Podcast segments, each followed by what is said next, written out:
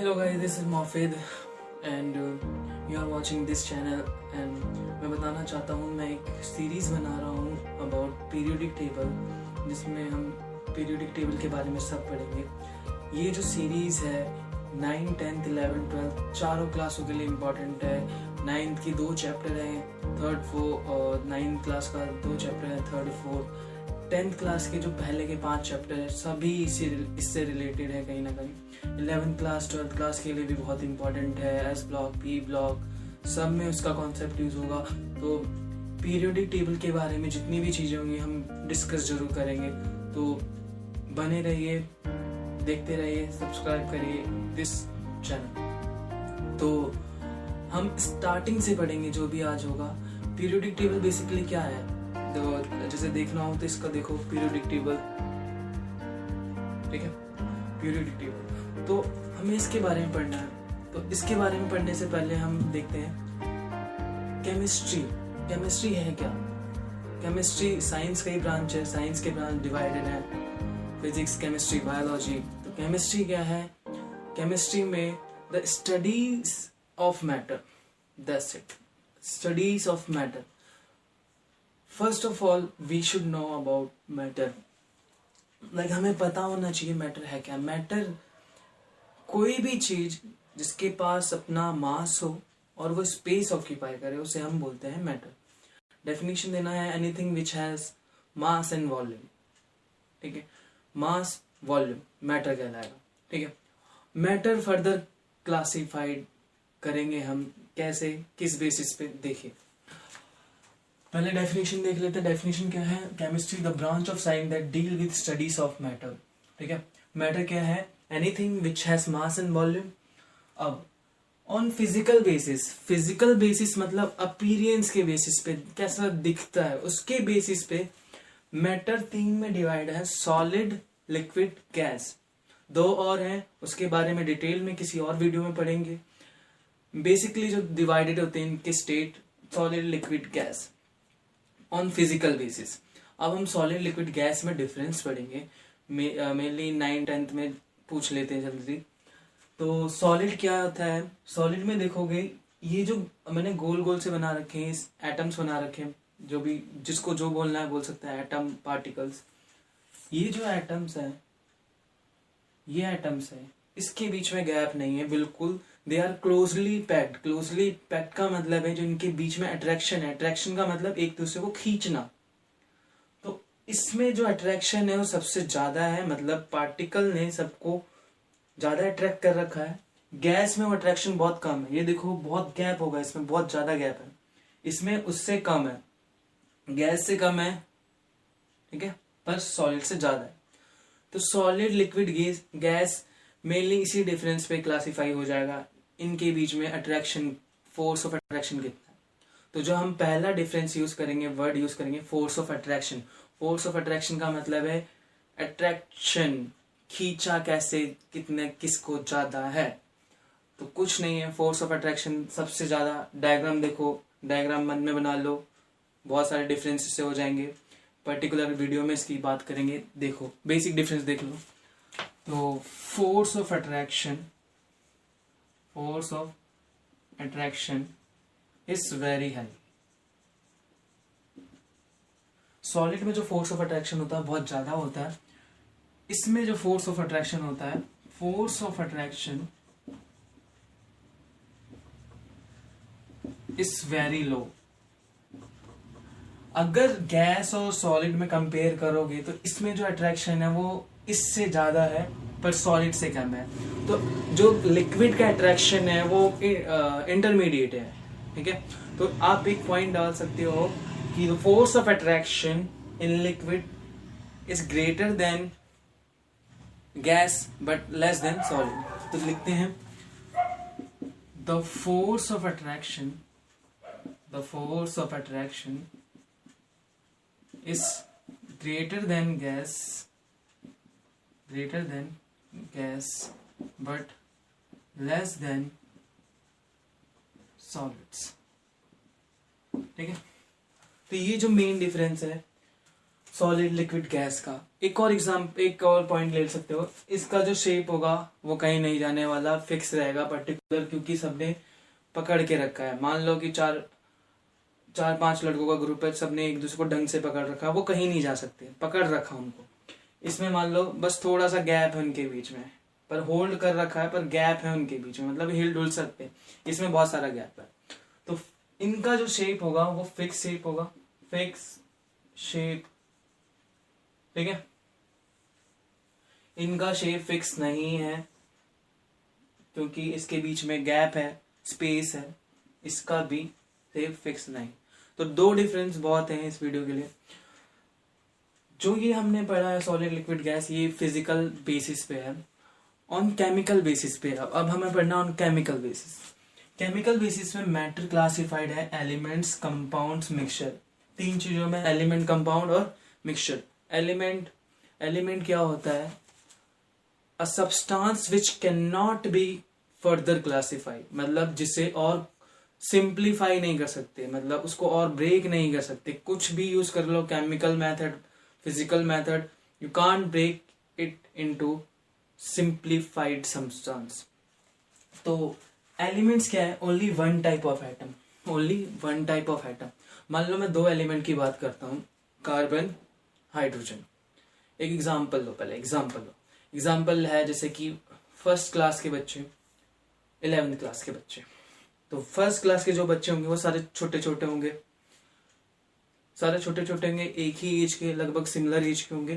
पर अगर हम बात करें इलेवेंथ क्लास के बच्चों की तो वो भी सारे एक जैसे होंगे। समझ आ रहा है? तो इलेवेंथ क्लास का हर बच्चा एक जैसा होगा। एज वाइज लगभग सिमिलर होगा। एक द, एक दो साल तो होता है। पर अगर आप बात करेंगे फ़र्स्ट क्लास के बच्चे की उन सबका एज लगभग सिमिलर होता है। ठीक है? पर अगर मैं कंपेयर करूँ इन दोनों को तो दोनों अलग है। तो अगर मैं किसी पर्टिकुलर एलिमेंट की बात कर रहा हूँ, जो उसके एटम होंगे, सारे एक जैसे होंगे। सारे एक जैसे होंगे। Only same type of atom तो डेफिनेशन में क्या लिख सकते हो? Only one type of atom इसे बोलते हैं एलिमेंट एग्ज़ाम्पल ले सकते हो आप एलिमेंट का, जैसे कि एलिमेंट का एग्ज़ाम्पल है, कुछ भी ले सकते हो हाइड्रोजन कार्बन लिथियम कुछ भी। हाइड्रोजन एग्ज़ाम्पल कार्बन ऑक्सीजन तो अगर सिंगल है तो एलिमेंट है। अब कंपाउंड देखो कंपाउंड क्या होता है। More different atom bonded together मतलब जब दो या दो से ज़्यादा एटम आपस में बॉन्ड बना रखा होगा उन्होंने, यानी पर्टिकुलर केमिकल बॉन्ड बना रखा होगा, तब वो क्या कहलाएँगे? कंपाउंड जैसे एग्जांपल टू अगर हाइड्रोजन और ऑक्सीजन का केमिकल रिएक्शन हुआ है तो वाटर बनेगा। H2O H2O कंपाउंड है। H2O को हम सिंप्लीफाई वापस कर सकते हैं केमिकल मेथड से हाइड्रोजन और ऑक्सीजन में। H2O को हम ब्रेक कर सकते हैं हाइड्रोजन में ऑक्सीजन में। बट एलिमेंट्स को सिंप्लीफाई नहीं कर सकते। अब हम पढ़ते हैं मिक्सचर क्या होता है। Mixture two or more different items together but not joint यहाँ पे जो लाइन लिखी है नॉट ज्वाइंट मतलब उनके बीच में बॉन्ड नहीं बना। बस है साथ में। जैसे एग्ज़ाम्पल मैंने आयरन के पाउडर ले मतलब लोहे का बुरादा ले लिया, आयरन फिलिंग्स, और सल्फ़र पाउडर ले लिया। एग्जांपल मैंने ले लिया आयरन के कुछ पार्टिकल्स ले लिए और सल्फ़र का पाउडर ले लिया। ठीक है? तो ये जो होगा, वो मिक्सचर होगा। क्या होगा? मिक्सचर इसमें ना आयरन की प्रॉपर्टी चेंज होगी, ना सल्फ़र की प्रॉपर्टीज़ चेंज होगी। इनकी प्रॉपर्टी वही रहेगी मिक्स होने के बाद। ठीक है? जैसे अगर ये मैंने मिक्स कर दिया सल्फ़र पाउडर है, मैंने आयरन लोहे का कुछ पीसेस मिक्स कर दिए और मैंने ऊपर मैग्नेट लगाया तो वो सारे आयरन के पीसेस वापस अट्रैक्ट हो जाएँगे। तो इसमें जो प्रॉपर्टीज़ थी पर्टिकुलर आयरन की और सल्फ़र की चेंज नहीं हुई है। पर अगर हम बात करें कंपाउंड में कंपाउंड में क्या है? हाइड्रोजन की प्रॉपर्टी अलग है ऑक्सीजन की प्रॉपर्टी अलग है। बट जब कंबाइन हो जाएँगे, जो बनेगा उसमें वाटर की प्रॉपर्टी अलग है। इसका मतलब उनकी जो मेन प्रॉपर्टी वो होती चेंज हो गई। वो दोनों गैस थे, अब जो ये एस है, वो लिक्विड बन गया। ठीक है? तो कंपाउंड में प्रॉपर्टी चेंज हो जाती है मिक्सचर में प्रॉपर्टी नहीं होती। ठीक है? अगला। हमने बात करी एलिमेंट कंपाउंड मिक्सचर तो हमें पढ़ना है, अब एलिमेंट के बारे में पढ़ना एलिमेंट क्या है? अभी बताया मैंने the substance which can not be further simplify मतलब जिसे और सिंप्लीफाई नहीं कर सकते। तो डेफिनेशन देखो, समझ में आ जाएगा। Elements are chemically the simplest substance which can not be broken down which can not be broken down जिसे हम ब्रेक नहीं कर सकते by using chemical reaction physical method से भी नहीं कर सकते। ठीक है भाई? समझ आ गया? जिसे हम और ब्रेक नहीं कर सकते और सिंप्लीफाई नहीं कर सकते। एग्ज़ाम्पल कुछ भी ले लो sodium potassium carbon nitrogen calcium जितने भी एलिमेंट्स हैं सारे वो एग्ज़ाम्पल है इसके। ठीक है? अब एलिमेंट्स किस फॉर्म में एग्जिस्ट करते हैं? नेचर में। तीन तीन टाइप में एग्जिस्ट करते हैं। Metal non metal metalloid metal non metal metalloid धातु, अधातु, धातु, जो भी बोलते हैं। तो तीन तीन मेन जो डिफरेंस है इन तीनों में वो कंडक्टिविटी कंडक्टिविटी कंडक्टिविटी का मतलब समझो पहले मान लो मान लो, अगर मैंने यहाँ से करंट लगाया तो वाई वायर लगाई वायर ऑन कर दी। अगर यहाँ से करंट यहाँ पर आ जाता है पास हो जाता है पास तो हम बोलेंगे इसका नेचर कंडक्टिव है। मतलब कि ये इलेक्ट्रिसिटी को क्या कर रहा है? कंडक्ट कर रहा है। ठीक है? अगर यहाँ से करंट यहाँ चला जाता है, यहाँ या कहीं भी तो ये कंडक्टिव इन नेचर है। बट अगर मैंने करंट यहाँ लगाया और यहाँ पे नहीं आया तो ये कंडक्टिविटी नहीं कर ठीक है? तो जो मेन डिफरेंस पढ़ेंगे हम वो है कंडक्टिविटी इसका हीट इलेक्ट्रिसिटी हीट का मतलब अगर मैं यहाँ गर्म कर रहा हूँ तो यहाँ गर्म हुआ कि नहीं हुआ? अगर मैं यहाँ करंट पास कर रहा हूँ, यहाँ हुआ कि नहीं हुआ? तो वही मेन डिफरेंस है conductivity of heat and conductivity of electricity तो जो मेटल होते हैं, वो गुड कंडक्टर होते हैं हीट और इलेक्ट्रिसिटी के. नॉन मेटल नहीं होते और मेटेलॉइड मेटल से कम होते हैं, ठीक है? मेटल से कम होते हैं. देखो जैसे मेटल मेटलॉइड नॉन मेटल ठीक है?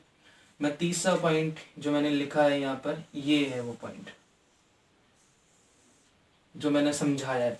Conductivity of heat and electricity is very high conductivity बहुत ज़्यादा है। वेरी लो बहुत कम है। ना के बराबर है नॉन मेटल्स में। एक्सेप्शन कभी और। लेस देन मेटल्स यानी कि जो इसकी कंडक्टिविटी है मेटलॉइड की मेटल से कम है पर नॉन मेटल से बहुत ज़्यादा है। तो दूसरा एग्जांपल दूसरा डिफरेंस देखते हैं। Have a shiny surface shiny surface का मतलब है उनकी परत होती है आउटर लेयर होती है, चमकदार होती है, ठीक है? हैव अ डल अपीरेंस इसका डल होता है, इसका डल और साइनी दोनों होता है, ठीक है? दूसरा क्या है? मेलीबल और डक्टाइल मेलीबल का मतलब समझो मेलीबल का मतलब क्या होता है? अगर किसी ऑब्जेक्ट को किसी ऑब्जेक्ट को, किसी ऑब्जेक्ट को अगर हैवी चीज़ से बीट किया जाता है, भारी चीज़ से मारा जाता है, अगर वो थिन शीट में कन्वर्ट हो जाता है थिन शीट का मतलब पतली चादर में कन्वर्ट हो जाता है तो हम बोलेंगे मेलेबल मेलेबल का मतलब क्या है? अगर किसी चीज़ को भारी चीज़ से पीटा जाता है, उसका पतली चादर में बदलना, किसी ऑब्जेक्ट का थिन शीट में कन्वर्ट होना on beating is called malleable दूसरी प्रॉपर्टी है डक्टिलिटी डक्टिलिटी का मतलब है अगर उस मेटल को हम खींचेंगे खींचेंगे तो वो थिन वायर में कन्वर्ट हो जाता है दो प्रॉपर्टी है मेलेबल शीट में बदलना डक्टाइल वायर में बदलना. ये दोनों प्रॉपर्टी है मेटल मेलेबल भी होते हैं डक्टाइल भी होते हैं. देख malleable show malleability and ductility ठीक है? दोनों होगा मेलेबल डक्टाइल डक्टाइल दोनों होगा। ये दोनों नहीं होंगे। Do not show malleability do not show ductility दोनों ही नहीं। ठीक है भाई? तीनों डिफरेंस हो गए। एग्ज़ाम्पल देख लो।